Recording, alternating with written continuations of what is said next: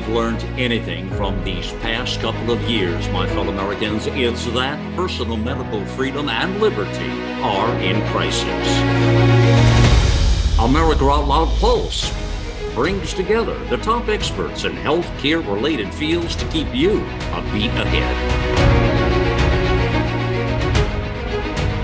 I'm Dr. Marilyn Singleton, and welcome to America Out Loud Pulse, always a beat ahead. When I was in grammar school, we practiced every Monday at noon, hiding under our desks in case an atomic bomb was dropped. Looking back, being in a Navy town that would probably take a direct hit, the desk was pretty useless. I'm glad I was in Catholic school and we had plenty of prayers and a fast track to heaven. By the time I started high school, there was the October 1962 Cuban Missile Crisis, where the USSR deployed nuclear armed missiles in Cuba, 90 miles away from us. Then there was the threat of terrorists and dirty bombs after 9 11. Now the saber rattling over Ukraine has put nuclear war worries back in the forefront. There are thousands of nuclear weapons around the world, and now they're 20 to 30 times more powerful than the ones used in Japan. In the 1983 movie War Games, I do suggest that movie, the NORAD had a computer, the War Operation Planned Response supercomputer, and it learns over time that nuclear war is as futile as winning a game of tic tac toe between two good players. In case anyone hasn't played tic tac toe, it's what you call a zero sum game. That if both players are playing at their best, then neither player will win. The computer concludes that the only winning move in nuclear war is not to play. To heighten our fear level, we have people going on and on about climate change and stopping the use of fossil fuels. And it's got to happen like right now. And they suggest windmills. Of course, windmills are unreliable, inefficient, they kill birds, and now it looks like they kill sea life. And solar users may find they have to pay twelve to twenty-two thousand dollars for a battery system if they discover the solar panels aren't adequate during non-sunlight hours. So why aren't we talking about reliable, clean nuclear energy?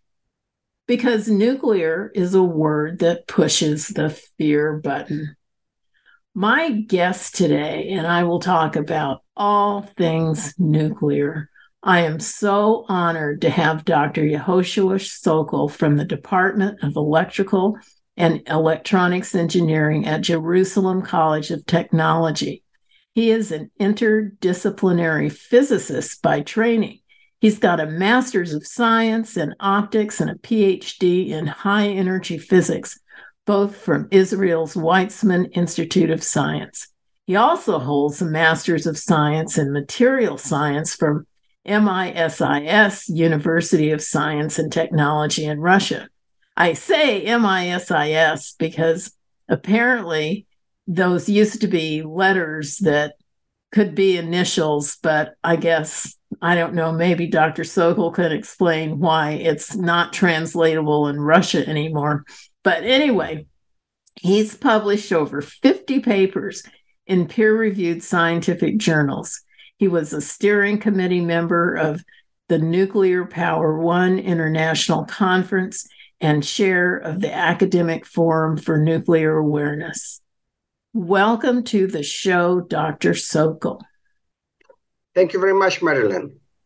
It's so fun to talk to you in Israel. I just think, talk about a miracle of modern science that here we are thousands and thousands of miles away and we can have this great discussion.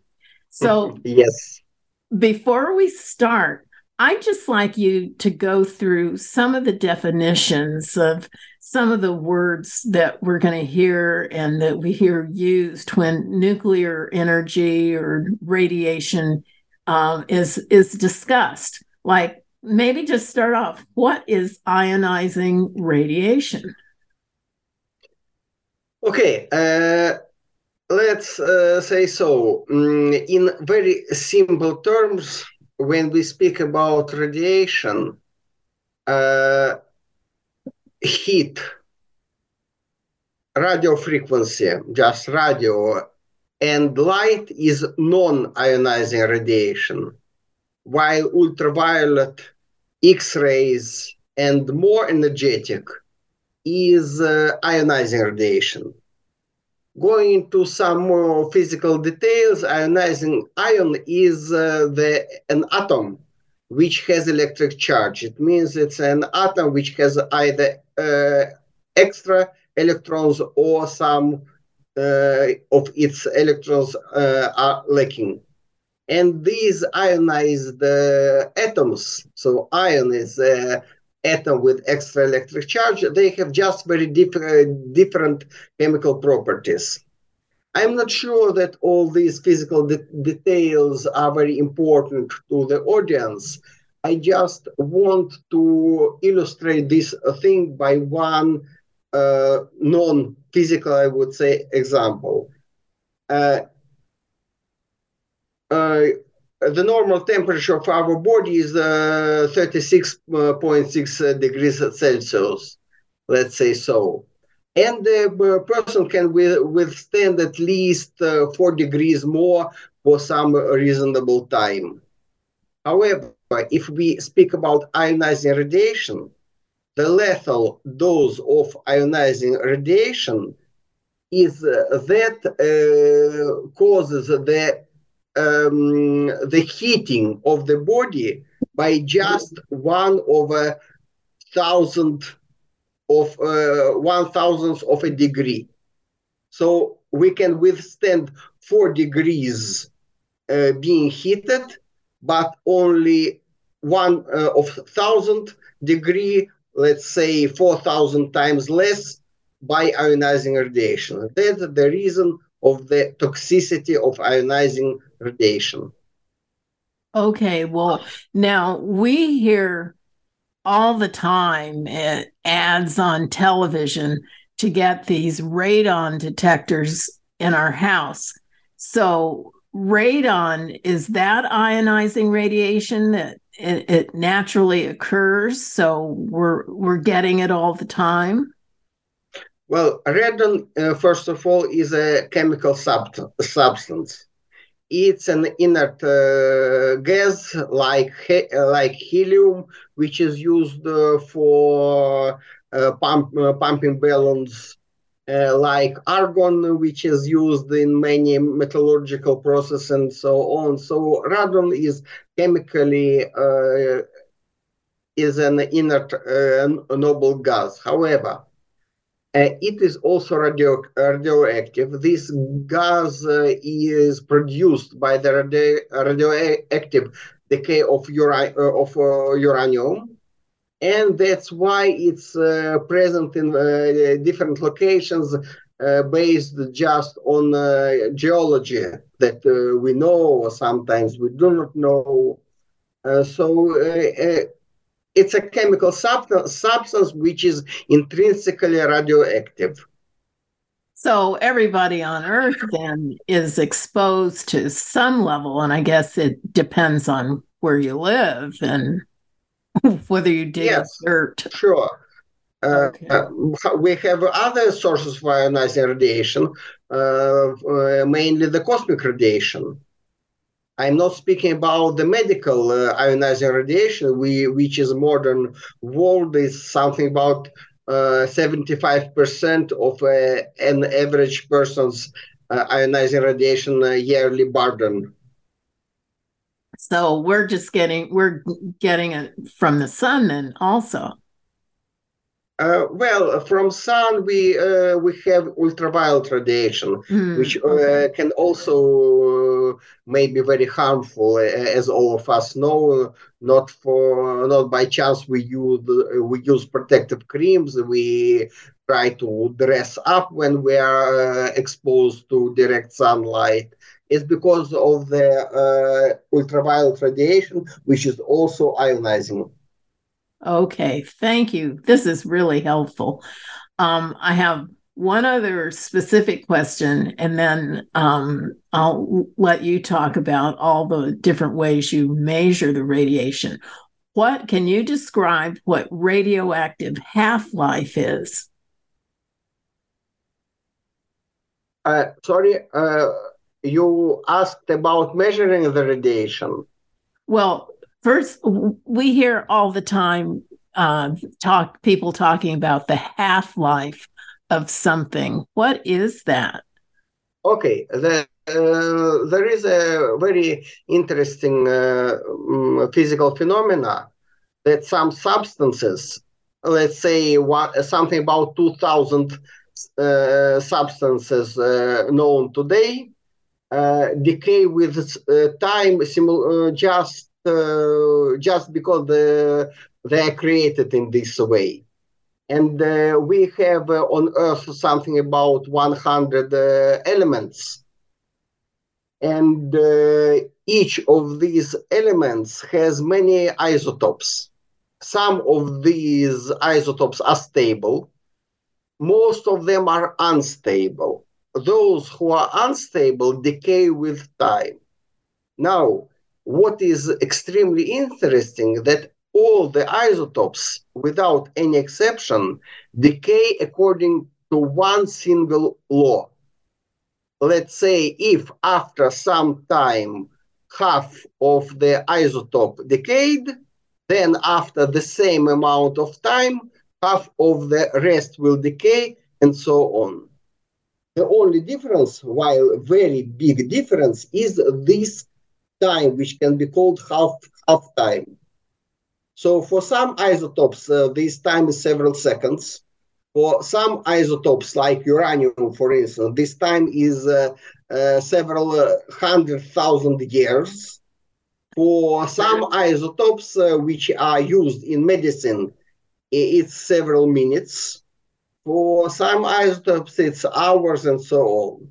Maybe uh, all of the listeners have heard about what's called radio uh, radiocarbon dating or carbon dating. Yes. It's based on the fact that the um, carbon that we have in the atmosphere has, uh, as a matter of fact, two main isotopes. One is stable, it doesn't decay at all, as far as we know. It's called carbon 12. Another isotope, which is called carbon 14, decays with time and with half life of about 600 years, if I'm not mistaken. It, uh, 6,000 years, I'm sorry. Sorry. Uh, so after 6,000 years, only one half of the initial uh, amount of, of carbon 14 remains. And after additional 600, 6,000 years, one quarter. And after additional 6,000 years, one eighth, and so on. Okay, so it takes a long time in this sort of stepwise way that you would get down to negligible. It almost seems yes, like for, you know for carbon. However, if you uh, speak about uh, medical sources that are used for imaging, now they are made, I don't remember uh, the exact uh, uh, isotopes, but they have half uh, uh, half life of about, let's say, 10 minutes. Mm. It means that after uh, you inhale or drink or receive these isotopes intravenously, and then after 10 minutes, it means that the uh, the image, uh, the medicine, the medical imaging takes place immediately within several minutes. And well, after one hour, the um, concentration, the radioactivity is already negligible.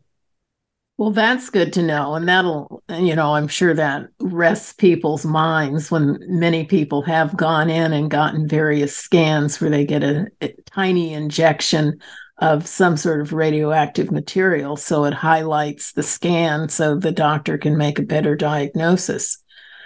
Okay.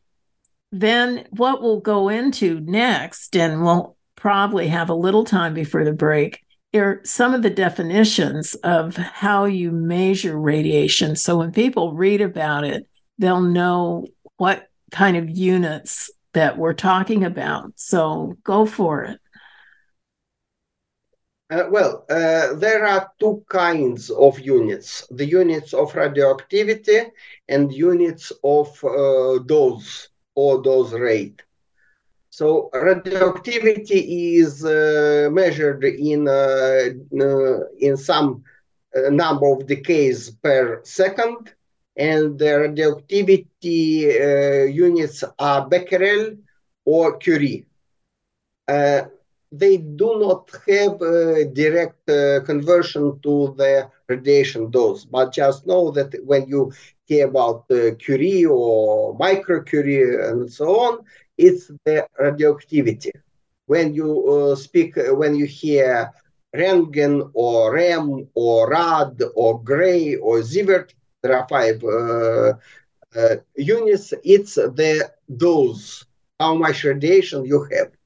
So uh, without going into uh, details, I want to say that the uh, world average of the ionizing radiation background is something about one quarter of gray per year per year which is uh, um, uh, sorry sorry, sorry, sorry.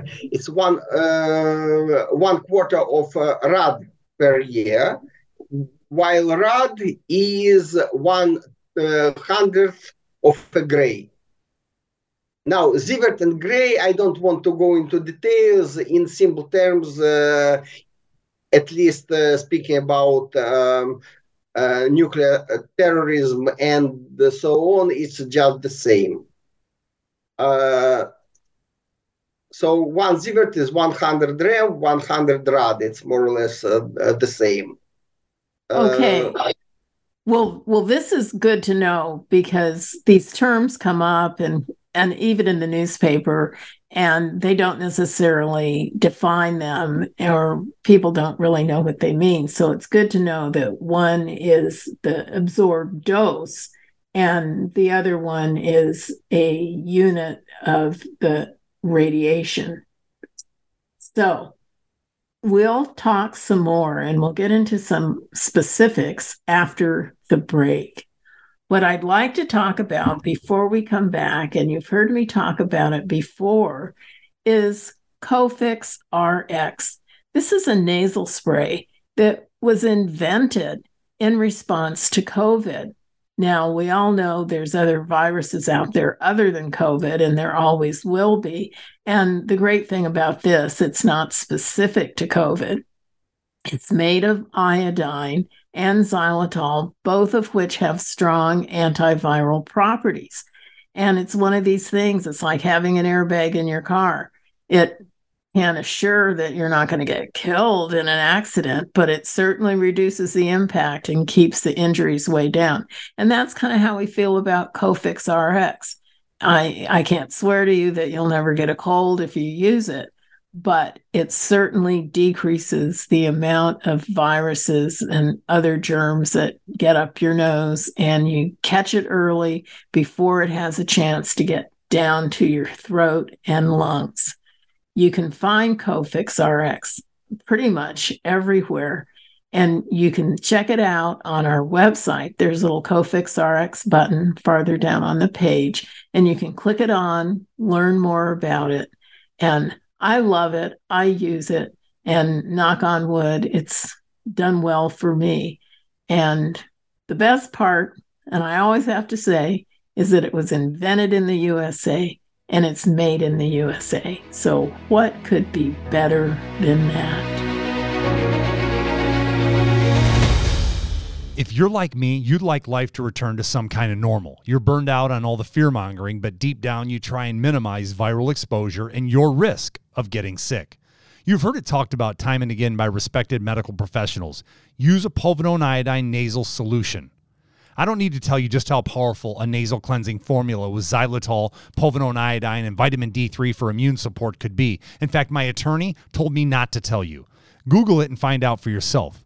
Now, get yourself a bottle of American made Cofix RX nasal solution. Let's get out and live again. CofixRx.com. That's C O F I X R X.com. Use coupon code OUT LOUD and get 20% off. The pandemic may be over for some, but millions of Americans are needlessly suffering from the long haul effects of toxic spike protein from COVID 19 and the vaccines. You've heard Dr. Peter McCullough and his team at the Wellness Company discuss the harmful effects of spike protein in your body, and now they found the solution the miracle enzyme nattokinase. Their spike support formula contains nattokinase, the most compelling and scientifically supported approach to safely clear spike protein out of the body. What's more, spike support is optimized with other all natural, non GMO ingredients, like dandelion root, to help prevent spike protein from binding to your cells. Everyone should take daily spike support so you can feel your best. America Out Loud listeners can go to OutLoudCare.com today and use code OUTLOUD for 25% off your first order.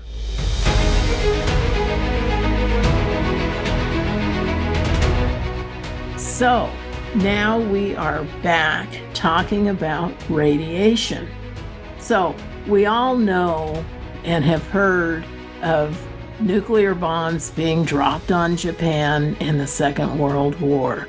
And we heard stories of what happened to people, and some people were direct hits, some people were on the edges. And I'm going to ask Dr. Sokol to describe what happens if you are hit with a nuclear bomb. We're kind of going from the worst case scenario, and then later on in the show, we'll talk about nuclear energy and uh, lesser dramatic things. But so, talk about what happened in Hiroshima and what what studies have been done to see the problems with being hit with a massive dose of ionizing radiation. Okay, so uh, first of all, um, my aim is to to calm people, not to make them uh, anxious. Uh, in spite of this, I have to admit that nuclear that the deploy, deployment of uh, nuclear weapons is calamity. I don't don't want to conceal it. That is that is so. However, there is a very very big difference between a calamity, a calamity, and the end of the world. And nuclear weapons, being a calamity, are by no means end of nuclear world. Uh, end of uh, of this world. And uh, more than 60 years ago, Herman Kahn here in the United States wrote several one paper which is uh, freely available, and then a, a big book uh, on thermonuclear war, where he estimated, in my opinion, very rigorously, that even in the case of uh, all-out nuclear exchange between the Soviet Union and the United States, in spite of enormous of millions, maybe tens of millions of deaths, the life will, will go on. Okay. Now, there is a question of distance and other uh, factors. If a bomb explodes uh, near you, you are killed However, if the bomb explodes at the distance of uh, five or 50, or 50 meters, you may be killed and maybe not. If the bomb uh, explodes at the distance of 200 meters, let's say so, you can be killed only in a very, very um, unhappy situation. In the case of nuclear weapons, uh, this is the same idea, though the figures are different just uh, for for example in hiroshima there was one building a very heavy building. It was a, a central uh, post office of the city with uh, built uh, in earthquake uh, prone uh, design. This building was situated 200 meters. Yes, 200 meters from the epicenter. The bomb exploded half a kilometer in the air. One half of the inhabitants of this building at the moment of the explosion survived. So 200 meters from the epicenter, 50% people survived. However, wow. people people that were at open, there were a lot of people who walked uh, outside and so on. 50% uh, of them survived at 2,000 meters distance. It means that this building provided, um, uh, let's say, 100 fold protection. Why I say 100 fold? Since the distance was 200, uh, 10 times more, and let's say the square of the total of the let's say why what uh, uh, what we call in uh, uh in medicine LD50 uh, uh, yes 50% of of samples sorry for this word die. So the area in case of the um, heavy built building is just 1% of the area that people are killed at open. And if we take in uh, Hiroshima not this very uh, very um, uh, heavily built building, but all kinds of buildings, including uh, just um, just uh, build uh, buildings made of wood. Nevertheless, the um, the protection factor was about tenfold. So people were tenfold more uh, prone to death or injury outwards than inside uh, the simplest buildings. So that's more or less. Now, regarding the radiation, uh, the radiation in case of u- nuclear explosion, I, I would say it's a serious factor, but it's Sometimes it may be the main factor. Usually it is not. Anyway, it's not the order of magnitude. I mean that the blast kills at least uh, a similar number of people uh, that uh, then radiation kills. By the way, when we speak about uh, thermonuclear bombs, about uh, uh, bombs with a megaton yield, the number of people killed by radiation, the relative number of people killed by radiation uh, diminishes is, uh, since uh, the radiation is uh, uh, mm, is absorbed in the atmosphere. But there are these are uh, physical details that I'm not sure that we are going to speak about. Well, when the radiation is in the air, how long does it stay in the air? When would you be safe to come out of the building? Uh, well, uh, uh, Marilyn, I would like to distinguish between, between two kinds of radiation of nuclear explosion. Okay. One radiation is released by the explosion itself, and it goes away after one, two, three seconds. At most three seconds, the radiation uh, is not there. For the most uh, um, powerful explosions, the, the, uh, the what's called initial radiation goes away completely in three seconds. However, and this, by the way, uh, this was in Hiroshima and in Nagasaki, where the bombs were exploded about half kilometer in the air. However, if a bomb is, explo- explode, is exploded near the surface, uh, what's called surface burst, then after about half an hour, an hour, radio- radioactive fallout is formed.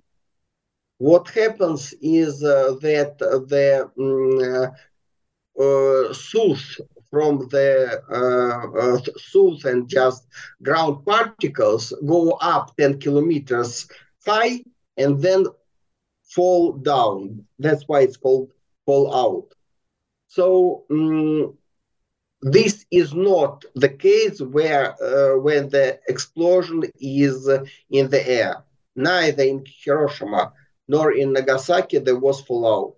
Neither in Hiroshima nor in Nagasaki there was a long-lived uh, radiation.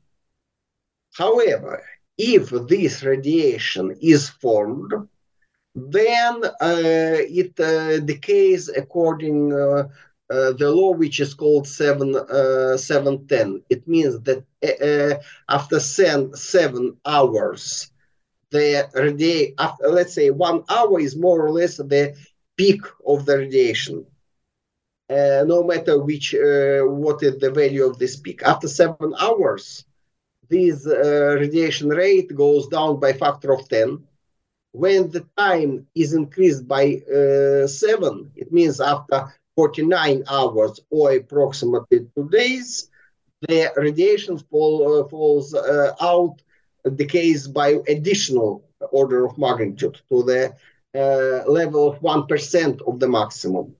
And when the uh, time goes up by once more, by factor of seven, it means from two days to two weeks, additional order of magnitude, it means one uh, uh, one tenth of a percent.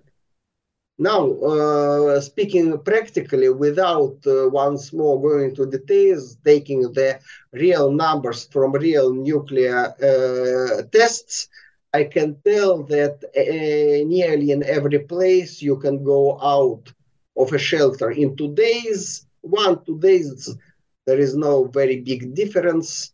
Uh, it's not 100 years of Doctor Strangelove. It's one, two days. Well, that's reassuring to know because certainly everything we see in the movies or when people are trying to instill fear, I'm not saying you want to run out of your house and go play in, in the radiated air, but uh, that if you're not somebody who had a fallout shelter and could stay in there with food for a year, that you could venture out. And I would certainly imagine you want to at least wear clothing and keep yourself protected and wash the clothing when you came back in, assuming you had a source of water. But that's very reassuring information. Tell me about the injuries and the lifespan of people who were involved in the Japanese bombings. Okay. When we speak about Japanese uh, bombing, we must remember one uh, thing. There is a, a factor well known to epidemiologists, which is called survival uh, bias. It means that people who survived some uh, traumatic event have a much longer life lifespan. So just as for for for instance, the Holocaust survivors have much longer lifespan than the uh, usual uh, population, not because the, these concentration camps were good for their uh, health, just because five percent of people survived them, and they not by chance. So uh, the average lifespan of the Japanese A-bomb survivors is higher than in average in Japan. So the, the, the, this fact uh, should be taken into account. Now, uh, if we speak about effects of radiation, so let's say without without going into details, I can uh, tell, uh, I can summarize uh, in this way. If a person has a radiation sickness from uh, the uh, radiation, initial fallout radiation, and he survives this radiation sickness, this takes uh, two to eight weeks. If a person didn't die in for in eight weeks, he usually will not die. So a person who survived the radiation sickness has twice uh, uh, twice um, probability to have lethal cancer. Uh, which is not so much uh, if we uh, let's say it's um, if we say that the um, average that in uh, the modern society, the uh, life uh, shorten, uh, shorten, uh, shortening due to cancer is estimated as uh, below three years. Uh, and so if the chances are twice more, so it means that the nuclear radiation uh, shortens by three years uh, the uh, lifespan of those who survived it. Not too pleasant, but not what most people think. Well, that's true. And uh, one of the big things with radiation sickness, of course, is, and what appears to kill people, is it destroys the bone marrow. The ions change something in the DNA. And so we don't make any blood cells. And now they have things that they give people in renal failure, something called Neupogen, that kind of helps restore bone marrow and blood cells. But certainly, if you had, if you were susceptible to that, that that might ultimately be the cause of death.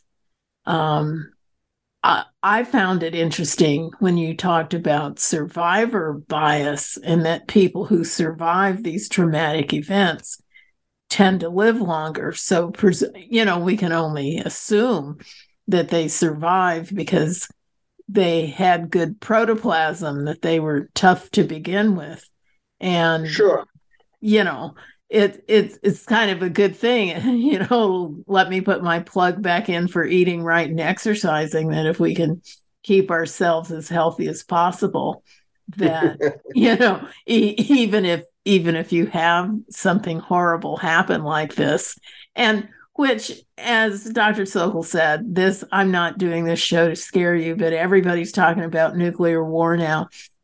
And so it's good to know that I mean, not that it's great, but it's not as bad as uh, some of the movies that have come out over the years on the beach and day after tomorrow. Yes, you know, it's it's on, not on the beach is is is is exaggeration to I don't know which extent. Mm-hmm. So it's good to see that. Well, when we come back after the break, we're going to talk about something that is a little more down to earth because I think God is with us and he's not going to have nuclear bombs dropping all over the world. But we do have nuclear power plants. So we are going to talk about that.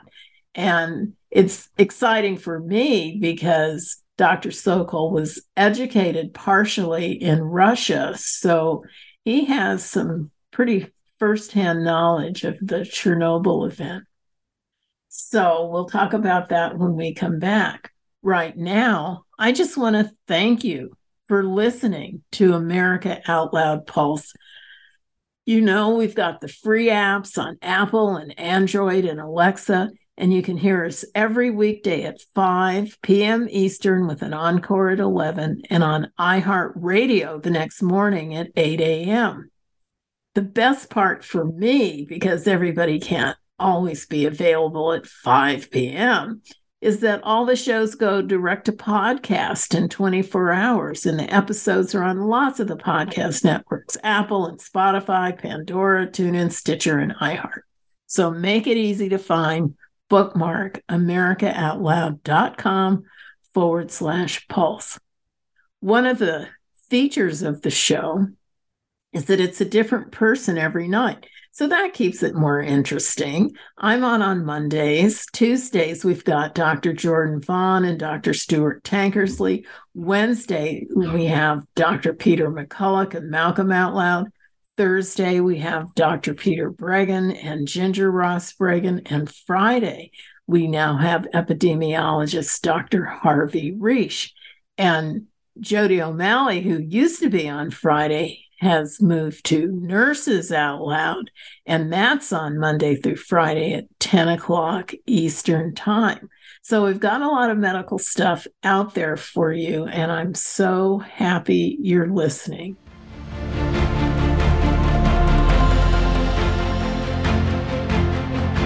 AmericaOutloud.com If you can't find it here, you can't find it anywhere.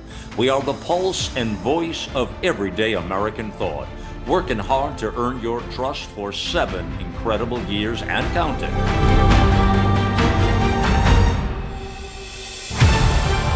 America Out Loud Talk Radio. The liberty and justice for all.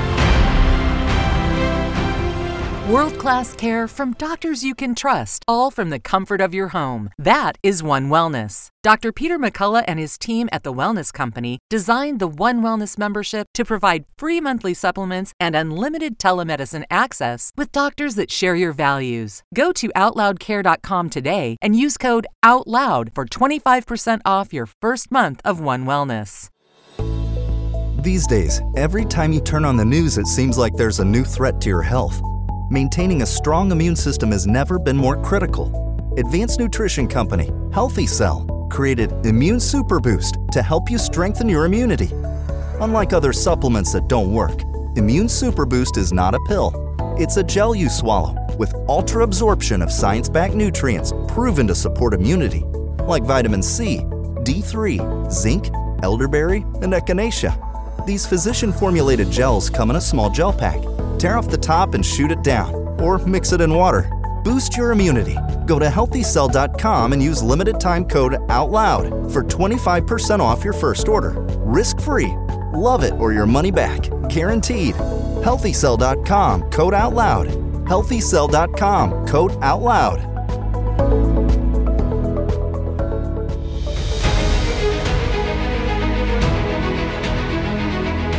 So, now we will get back to our nuclear discussion and talk about well, one, uh, we here in America recently had a big train derailment that had some toxic chemicals. And that's kind of, they carry nuclear material sometimes on trains. So that's the kind of nuclear accident that can happen. And, and of course, we heard about dirty bombs, which would be a regular bomb, but it had some nuclear material in it that the terrorists might have, and we were worried about that and nuclear devices.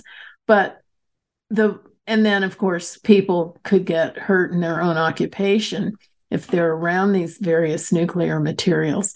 But the big thing that politicians, good old politics always comes in it. Bernie Sanders is real anti-nuclear, are nuclear power plants.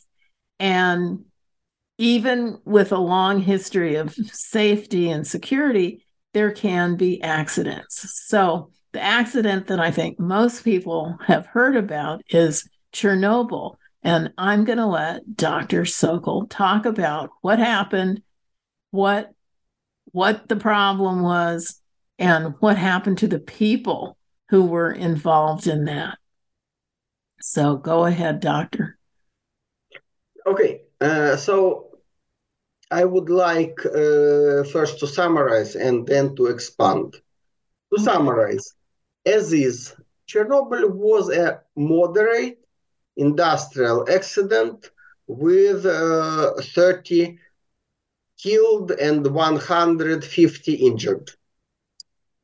What made Chernobyl, the real catastrophe was not the ex, was not the accident, not the explosion, but the overreaction to the radiation. Now, several steps back, what happened in Chernobyl could not have happened. There was just a coincidence of three uh, factors each of them was impossible. However, I would say that it's uh, what's called normal accidents. There is a, a, book of Charles Perrow which called normal accidents. These are normal uh, severe accidents that are impossible. But though they are impossible uh, from the point of view of the uh, probability theory, they happen. So um, Chernobyl accident was impossible, but it happened. It can also happen in future, though uh, now it's much less possible than when it happened. Uh, now, the result, as I told to you, 30 killed people, most of them by radiation. Uh, to, uh, I think at least half of these deaths were uh, uh, caused by very unprofessional managing of the accident when it happened. Maybe more than one half. Uh, 180 uh, radiation injuries once more, most of them would have been spared in case of uh, professional uh, uh management. Uh, 3,000, sorry, 300,000 people were evacuated and essentially turned to refugees in their own country. 300,000 people according to the calculations uh, that uh, my team performed several years ago, one tenth of this number should have been evacuated for one month and returned to their homes after one month. That uh, these were the real. Uh, uh, this was the real scale of the accident. Uh, I uh, say once more, severe uh, um, industrial accident, but such accident uh, happens several times a year around the globe. Uh, that's the situation. The, um, uh, uh, ah, one one more thing we, uh, which is very important. You can hear that the traces of Chernobyl radiation were found all over the world. This is correct. However, I can uh, give you the following uh, example. Uh, I think that all of you, or at least most of you, have microwave uh, oven in their kitchen. And I think that all of you understand that it's a very bad idea to put uh, your head into this oven and uh, switch it on uh, what will happen that in just several seconds you you you, you can become blind in what happens when you boil eggs happen to your eyes. Uh, uh, this is one extreme. Another extreme is that you can uh, uh, the microwave oven is about uh, 500 to 1000 watts watt is the unit of power. Now you can have a one watt transmitter, put it somewhere in South Africa, and usually uh, detect its signal in the United States. So when people say that the Chernobyl radiation can be traced in Australia, that means that the radiation is so uh, dangerous and so lethal. It's like claiming that because uh, from one side, if you put your head into microwave oven, you will uh, you will immediately, nearly immediately get blind, and after several minutes die. And say that, that the reason then one watt transmitter, uh, which is somewhere in South Africa and can be detected in the United States, endangers your life. This is more or less the logics. Well, so you're saying the people did not have to be evacuated forever and ever. And don't they? I don't know. Is it still a no go zone where they have it cordoned off? Yes, it's, uh, in my opinion, it's um, purely political move. Uh, another thing that it's uh, more or less uh, uh, let's say, consensus of the Radiation Protect, uh, Protection Society.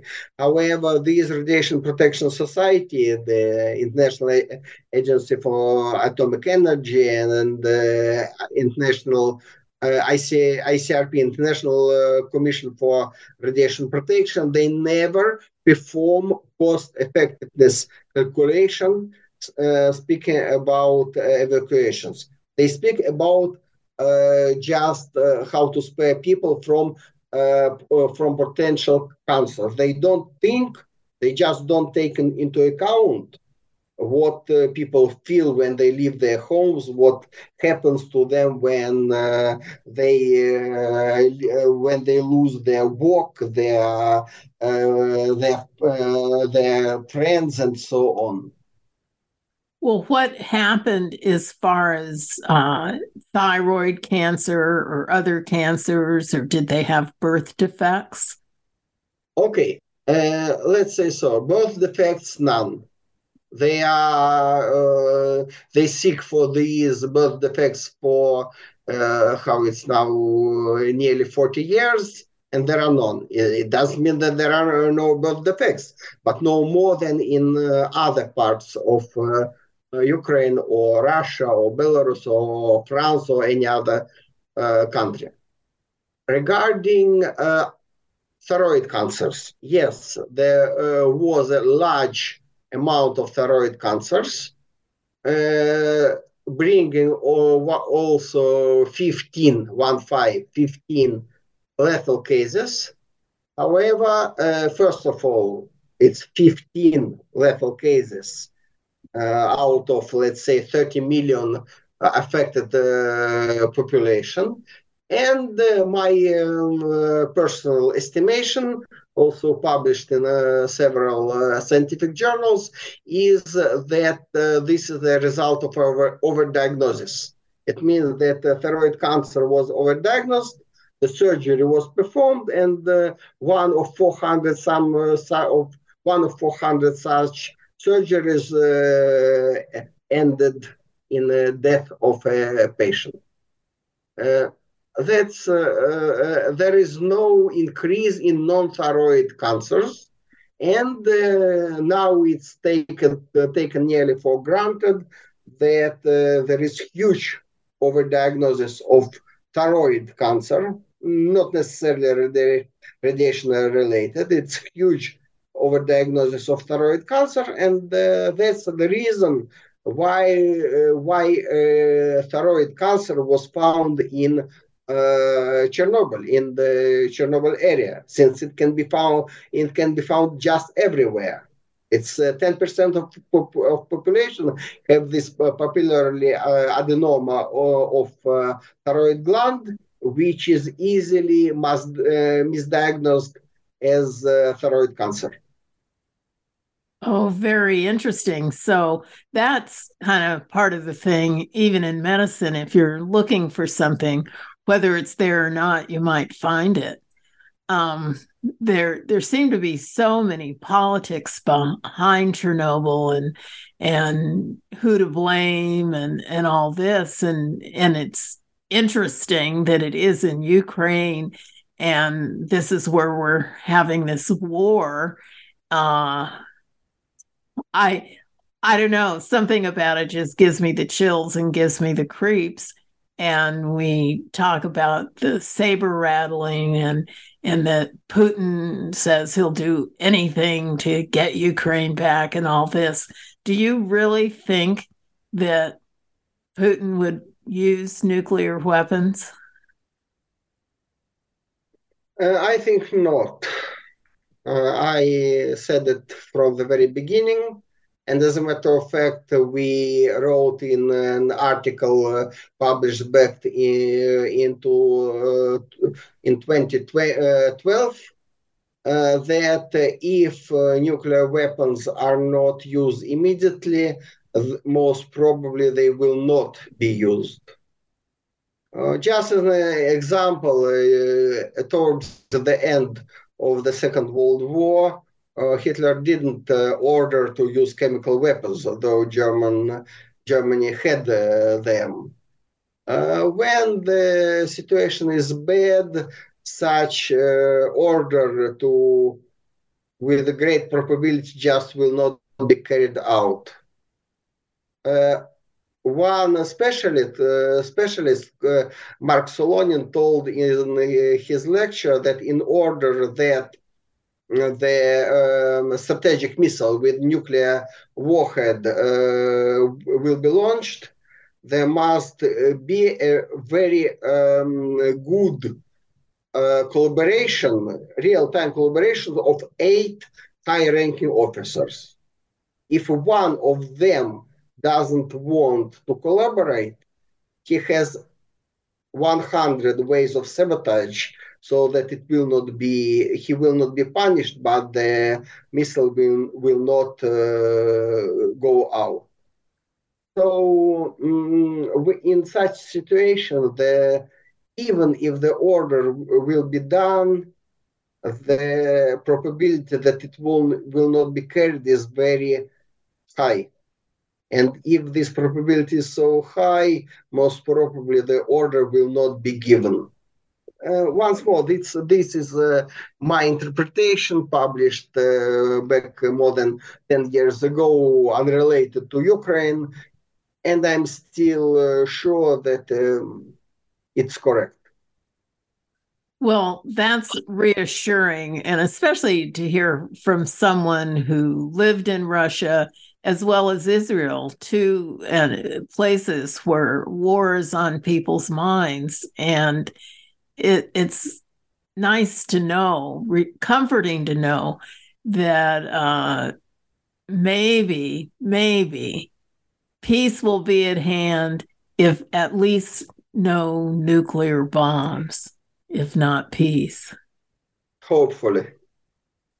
I mean, sometimes we wonder I mean, there's talk talk about a whole nother show just on war and what's in it for you if there's a war. There's a lot of people that gain a lot of things by having war, and they seem to have no um, concern for everybody who's harmed. And it's just like when you talked about the evacuation of Chernobyl, where people weren't thinking about the psychological issues and um, and the mass evacuation could have been for show. We do so many things here in the United States for political show that have no relation to reality. But most people don't know. Most people don't know these facts. That's one of the reasons I wanted to have the show where you see real numbers and that um, it allows us to read further and realize that a lot of times you can't believe everything the government tells you. Very unfortunately, but yes. And, and certainly not what the media tells you, because they're just, they like to exaggerate things just for ratings because they want people to listen. Well, I can't tell you how much I learned today, and I'm sure our listeners learned. And you are just a gift. You're a font of knowledge, and I'm so glad we met. And I thank you again for coming on the show. Thank you very much, Marilyn. Okay. And I just want to thank everybody for listening. This, I just love America Out Loud. I like I like the whole website, and of course, I like Pulse since I'm a part of it. And if you have any questions, please feel free to send them in to americaoutloud.com forward slash pulse. And you can send your email, first name is fine, and we'll get an answer to you. I want everybody who's listening just to know that whether you agree or you have other opinions, share the show anyway. And thanks again for listening. And until next week, say it loud I'm free and I'm proud.